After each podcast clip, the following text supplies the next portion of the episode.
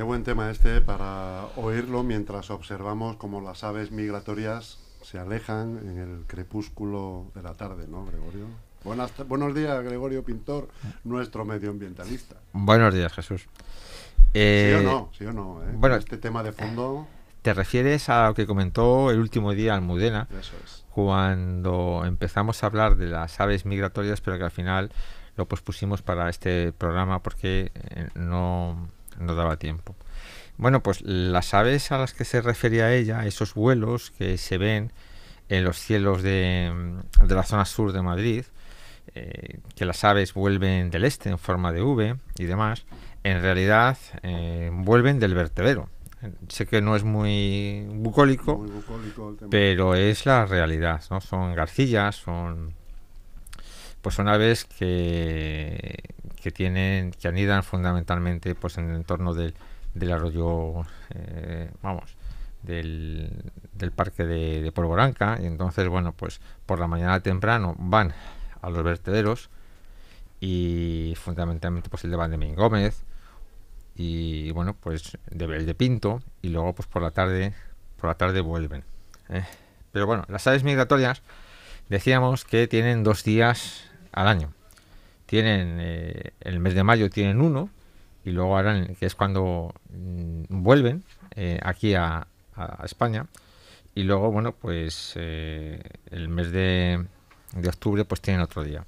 Entonces, pues hemos hablado aquí ya de alguna ave migratoria, hablamos, tuvimos un programa de, de los vencejos, ¿no? Sí, de, al principio. Eh, sí, sí, sí. Con asombro recordábamos que, que los vencejos pues tienen el récord de, de, bueno, pueden estar doscientos días seguidos volando, que incluso pues en muchas aves migratorias pues eh, hacen, comen, duermen y, y incluso pues copulan volando, ¿no? Entonces, pues... Eh, las aves migratorias son esenciales para conservar los, los ecosistemas de, de nuestro planeta, ¿no? Eh, cada año mueren aproximadamente un millón de aves migratorias, pues por, no solo por la caza, sino por, porque comen plásticos o porque su hábitat cada vez se, se, reduce, eh, se reduce más, ¿no? Entonces, las aves en, de, que pasan por España, pues vienen los destinos que tienen y los orígenes son la Europa del Norte y África. Decirte que, bueno, que, que este día se celebra pues para, para eh, subrayar la importancia de, de, de estas aves, ¿no? Entonces, ¿cómo podemos nosotros, eh, los ciudadanos de, de Madrid o de la zona sur de Madrid, pues conmemorar este día? Que recuerdo se produjo el pasado día diez de el pasado sábado día diez de octubre. El segundo sábado de octubre siempre es el día de las aves migratorias. Pues bueno, pues contactando pues con los grupos locales eh, que tienen la S E O, ¿no? La S E O es la Sociedad Española de, de Ornitología, ¿no? S E O Birdlife se llama. Me escucho demasiado alto. ¿Puedo bajar este el micro sí, aquí? Sí, sí, claro que ¿Se sí. puede? A ver. Uh-huh. A ver, habla. Es que me escucho hasta la respiración. Vale. Es porque respiras fuerte, Enrique. Bueno. Eres un tío de respiración fuerte. Eh, normalillo, ¿eh? no, no creas. Entonces, bueno, aquí en Leganés, en la zona sur de Madrid, tenemos una, una suerte muy grande porque tenemos un grupo ornitológico muy, muy bien organizado. Pero hacia abajo yo aquí también volumen, ¿lo oyes ahora mejor? Me oigo bien ahora mismo, ¿sabes? Tenemos un grupo muy bien organizado eh, y muy activo que hace muchísimas actividades, se llama... S E O Vanellus. Vanellus es un, un ave, pues bueno, pues que normalmente los grupos locales o comarcales de S E O pues tienen un, un apellido, ¿no? Entonces, en nuestro grupo de la zona sur de Madrid, que actúa en Leganés, en Fuenlabrada, en Móstoles, en Alcorcón, incluso en Humanes, pues se llama S E O Vanellus, ¿no? Entonces, bueno, pues este es estos este grupo es muy activo y, y ¿qué hace?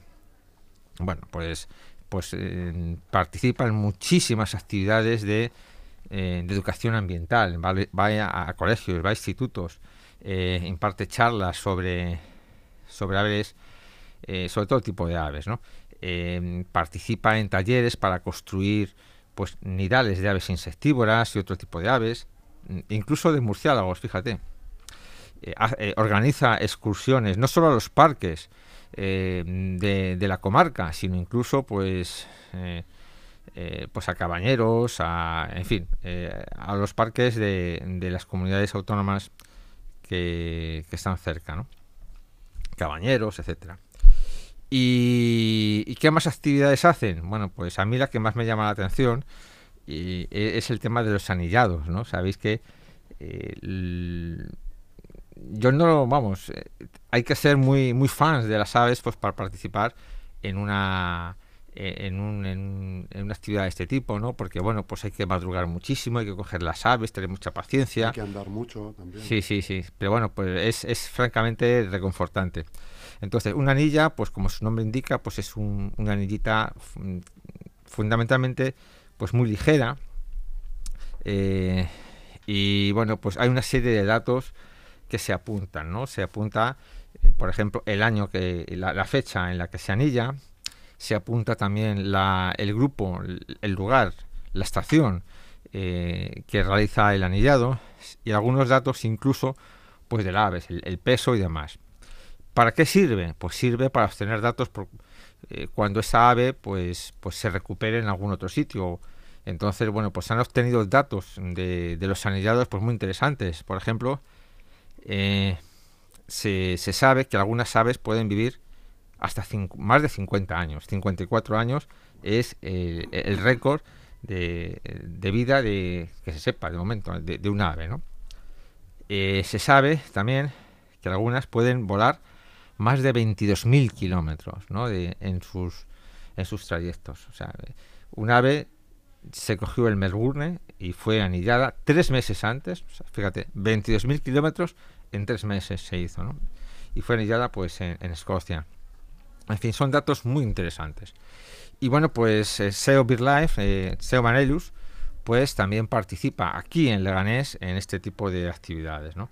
Entonces, bueno, pues es un, un bonito tributo, es, un, es una manera fácil de, de participar, de homenajear eh, a, a estas aves, ¿no? Entonces, bueno, mando un saludo a Félix y a, y a Miguel, Miguel Ángel, ¿no? Que, bueno, son...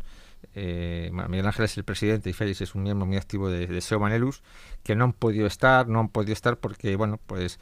Eh, uno por temas laborales y otro porque bien fue labrada y debido a que, a que estamos en, en bueno pues eh, confinados, pues no podemos no ha podido venir, ¿no? Entonces ese es un tema del que quería que quería hablar. El segundo tema que, que es muy interesante es que mañana, atención, mañana es el Día Internacional del Lavado de Manos, ¿eh? Eh, se hace este este día para en conmemoración de, de su inventor. El inventor fue un, un médico, un médico eh, entonces del Imperio Austrohúngaro que se llamaba Ignaz Semmelweis. Y bueno, pues la primera la primera reflexión que uno tiene cuando cuando es, ves o se entera de estas cosas es quién puede inventar el lavado de manos, ¿no? Es como quién es, no sé, quién inventa la sonrisa o o el saludo. Bueno, pues eh, aunque parezca mentira, el lavado de manos fue una innovación, un gran salto adelante de la, de la humanidad, ¿no? Y tuvo lugar este invento en una fecha muy temprana, o sea, eh, bueno, eh, hace poco tiempo, ¿no? En mil ochocientos cuarenta y ocho este médico pues descubrió, descubrió en un hospital que trabajaba en Viena que eh, había dos salas de...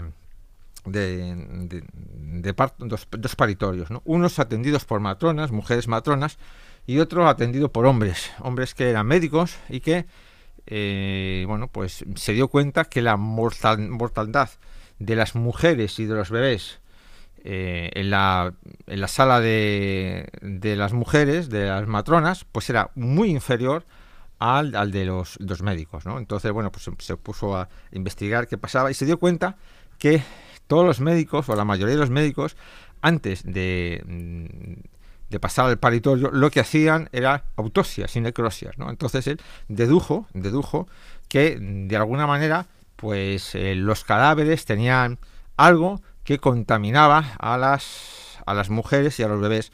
Y bueno, pues asombrosamente llama mucho la atención. Fíjate, el treinta y ocho por ciento de las mujeres que, que daban a luz en ese aparitorio, pues eh, tenían la fiebre de, del lactante, que se llamaba, y morían, ¿no? Y, y bueno, pues un porcentaje muy inferior al de las, al de las atendido por las matronas, que era en torno a, al diez por ciento. Entonces, pues él eh, se le ocurrió que lavarse las manos, ¿eh? Lavarse antes de, antes se lavaban, antiguamente se lavaban las manos después de realizar las operaciones, ese tipo de cosas, no antes. Entonces, pues él introdujo esta, esta innovación. Fíjate que se lavaban las manos con una solución de hipoclorito eh, cálcico, ¿eh? diluido, muy diluido. Y entonces, bueno, pues consiguió, consiguió pasar del treinta y ocho por ciento ¿eh? de mortalidad al, al únicamente al dos por ciento de mortalidad en poco tiempo. Curiosamente, esta recomendación, porque él insistía que había que lavarse las manos, muchos médicos eran reacios.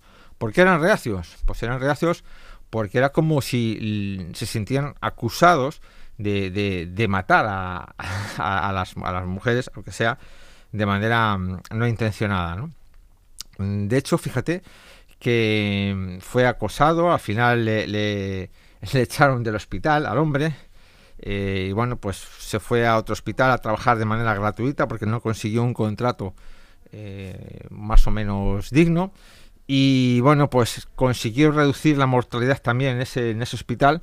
Y bueno, al final insistía tanto en el tema este eh, del lavado de manos de los médicos, que al final acabó, acabó en un manicomio, ¿no? Y, y poco tiempo después murió, pues eh, solo y olvidado. Y digo olvidado porque, aunque es el inventor que, se reconoce, que tiene este reconocimiento, no fue el que, el que lo difundió por el mundo. El que lo difundió por el mundo fue pues una, una enfermera, bueno, eh, fue la inventora de, de, la, de, la, de esa hermosa profesión, la enfermería, eh, Florence Nightingale. ¿eh? Entonces, bueno, pues esta... Esta, esta mujer eh, contemporánea de, de este hombre, pues eh, introdujo pues algo muy novedoso. Era eh, estuvo ayudando en la, en la guerra de Crimea también por esa década, eh, de mil ochocientos cincuenta aproximadamente, y bueno, pues se dio cuenta que los hábitos de vida y de higiene saludables pues disminuían muchísimo la mortandad de entre los soldados.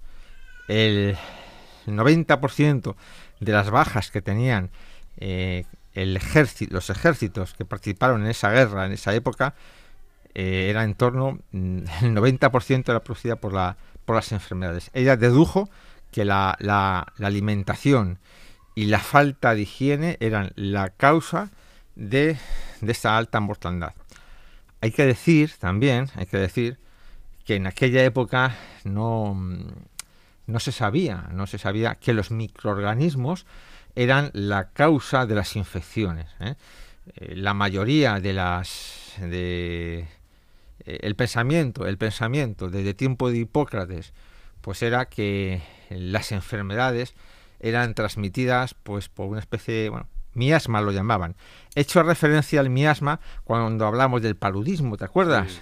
Que el, el, un doctor eh, inglés también, Ross, pues fue el que eh, descubrió que había un microorganismo, un, un, un protozoo, que era el causante de la enfermedad que se transmitía a través de la picadura de un mosquito.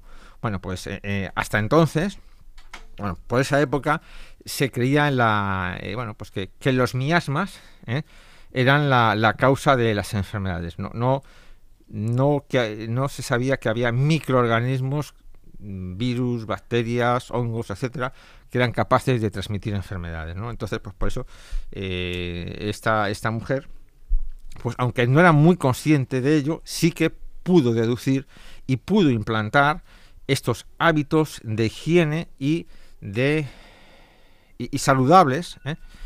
de alimentación y demás, En, en, en el ejército, y de ahí se extendió a la sociedad civil y luego se extendió a Estados Unidos, Alemania, Francia y demás. Fue eh, esta, esta mujer, eh, eh, Florence eh, Nightingale, pues la que difundió realmente esto, ¿no?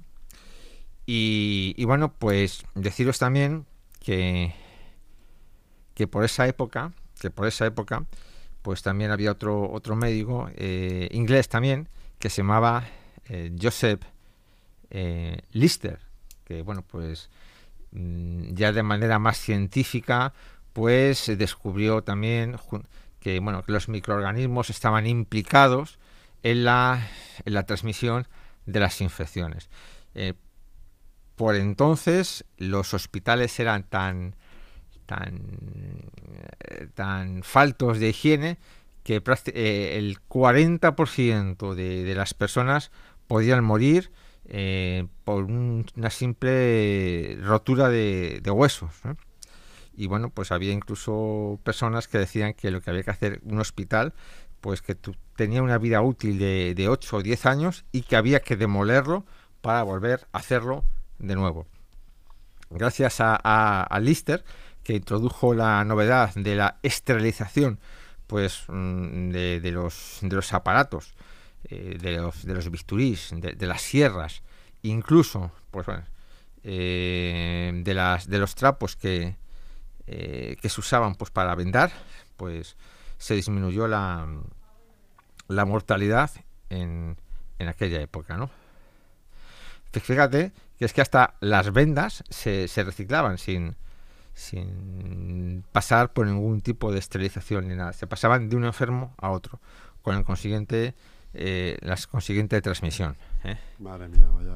Sí. Ni, ni, ni siquiera un lavado de agua caliente, agua hirviendo. No, no, no, no, no. Directamente, Era, directamente, directamente. Las bueno, heridas de unos se pasaban a otros prácticamente. Las heridas, los microorganismos patógenos. Sí. Fíjate que en aquella época eh, se creía incluso que los insectos nacían espontáneamente, ¿eh? La generación espontánea. No sé si te suena esa, esa frase. Sí, sí, sí. Que es, o sea, pensaban que los mosquitos, las cucarachas, las pulgas se criaban de la suciedad, ¿no? No, no, había, no había una conexión eh, de los ciclos biológicos de los... No estaba todavía inventado ese, ese concepto, ¿no? Ideado ese concepto de, de ciclo biológico. Y bueno, pues... Eh, Esto es el, lo más importante que tenemos de, del lavado de manos. Por favor, eh, ahora mismo que estamos con el tema del COVID... Ah, eso eh, te quería hablar, que sí. Además es una cosa que está súper relacionada... Pues fíjate, desde mil ochocientos cincuenta que se implantó... Eh, bueno, se comenzó a implantar en el mil ochocientos cincuenta. Eh, se, hiper se necesario en el dos mil veinte. Eh, bueno, ahora se insiste mucho, hombre, tenemos mucho más, eh, mucha más facilidad. Mm, tenemos agua en todas las agua corriente y limpia en todas las casas. En aquella época eh, los, lo, los inodoros hasta bien entrado el siglo veinte no se no se generalizaron en, en la mayoría de, de los hogares, ¿eh? Fíjate, los inodoros, o sea, imagínate lo, los lavabos y demás, pues pues fue mucho más tarde.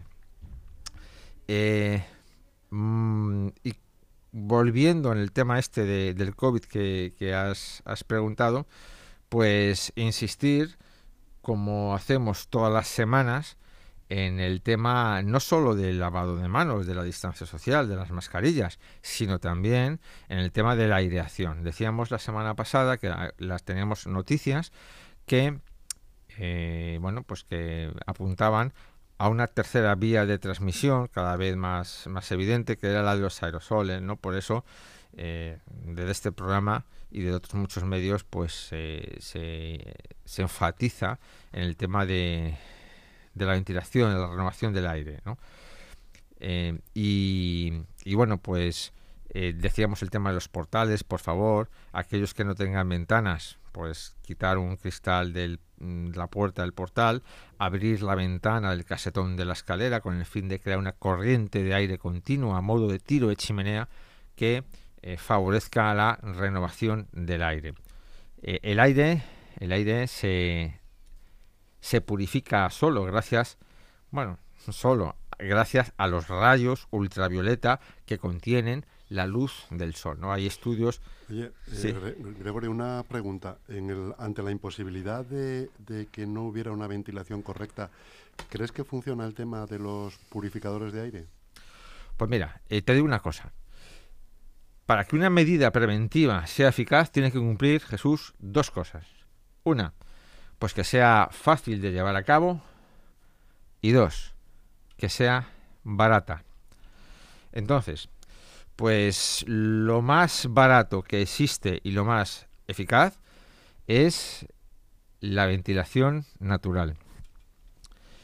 Y entonces, yo sé que existen aparatos eh, que se nos bombardean las eh, las eh, la publicidad, ¿no? A mí me llaman todos los días varias casas comerciales, pues en mi bueno, en mi ámbito de, de técnico municipal, pues en mi ámbito competencial, pues bueno, pues eh, para venderme que esta, esto es mucho mejor, que es más higiénico, que tiene mucha capacidad.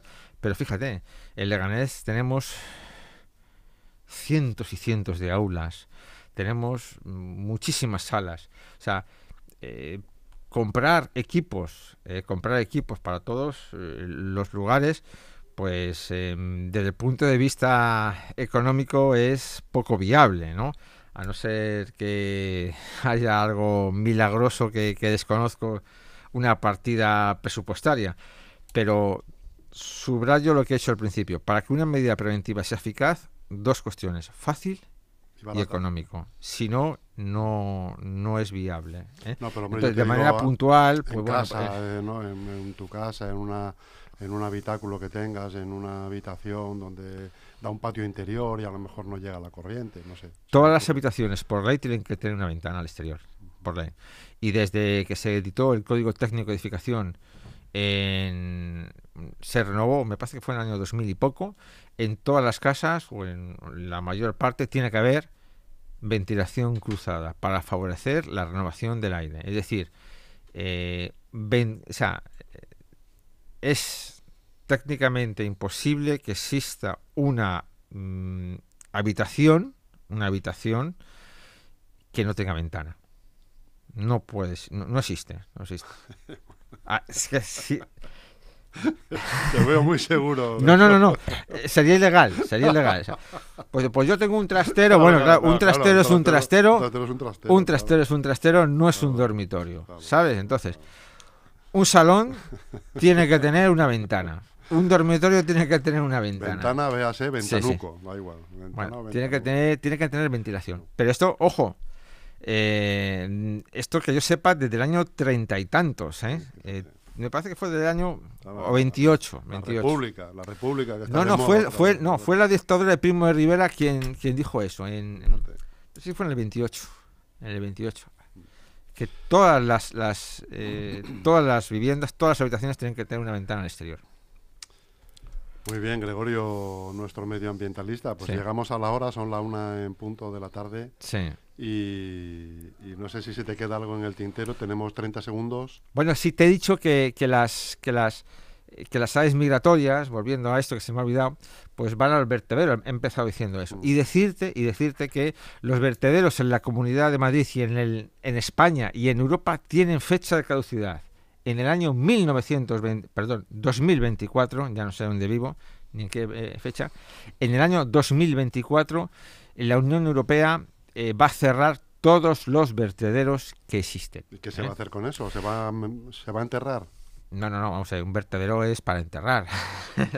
Bueno, eh, en, técnicamente... Bueno, eh, el, de, el de Valdemingómez hay montañas. Sí, pero se, se, se tiene que sellar. Un vertedero al final se sella, eh, se sella. Aquí en Leganés, donde teníamos el vertedero durante cientos de años, ¿dónde hemos tirado la basura? Te pregunto. Me parece que... A mí me suena que por La Fortuna había. No. ¿No?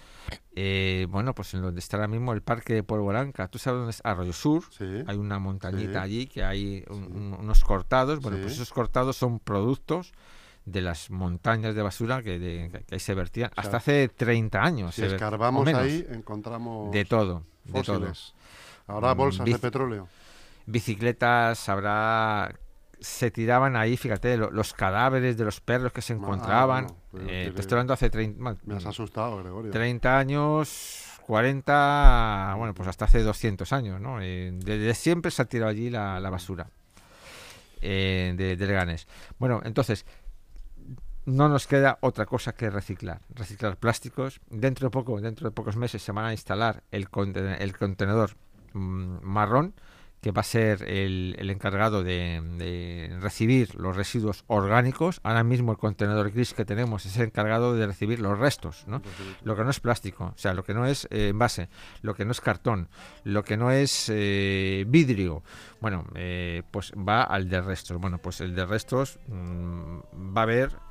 Eh, la comida que echamos o los residuos que echamos en el de restos, va a haber que diferenciarlo entre los restos y el orgánico. Y en el orgánico, pues bueno, pues servirá para compostar o para hacer abono y demás. Bueno, esto del reciclaje al final se va a hacer un, un grado de F P, de Gregorio. No, vamos a ver, el reciclar no es una opción, es la es una única, obligación.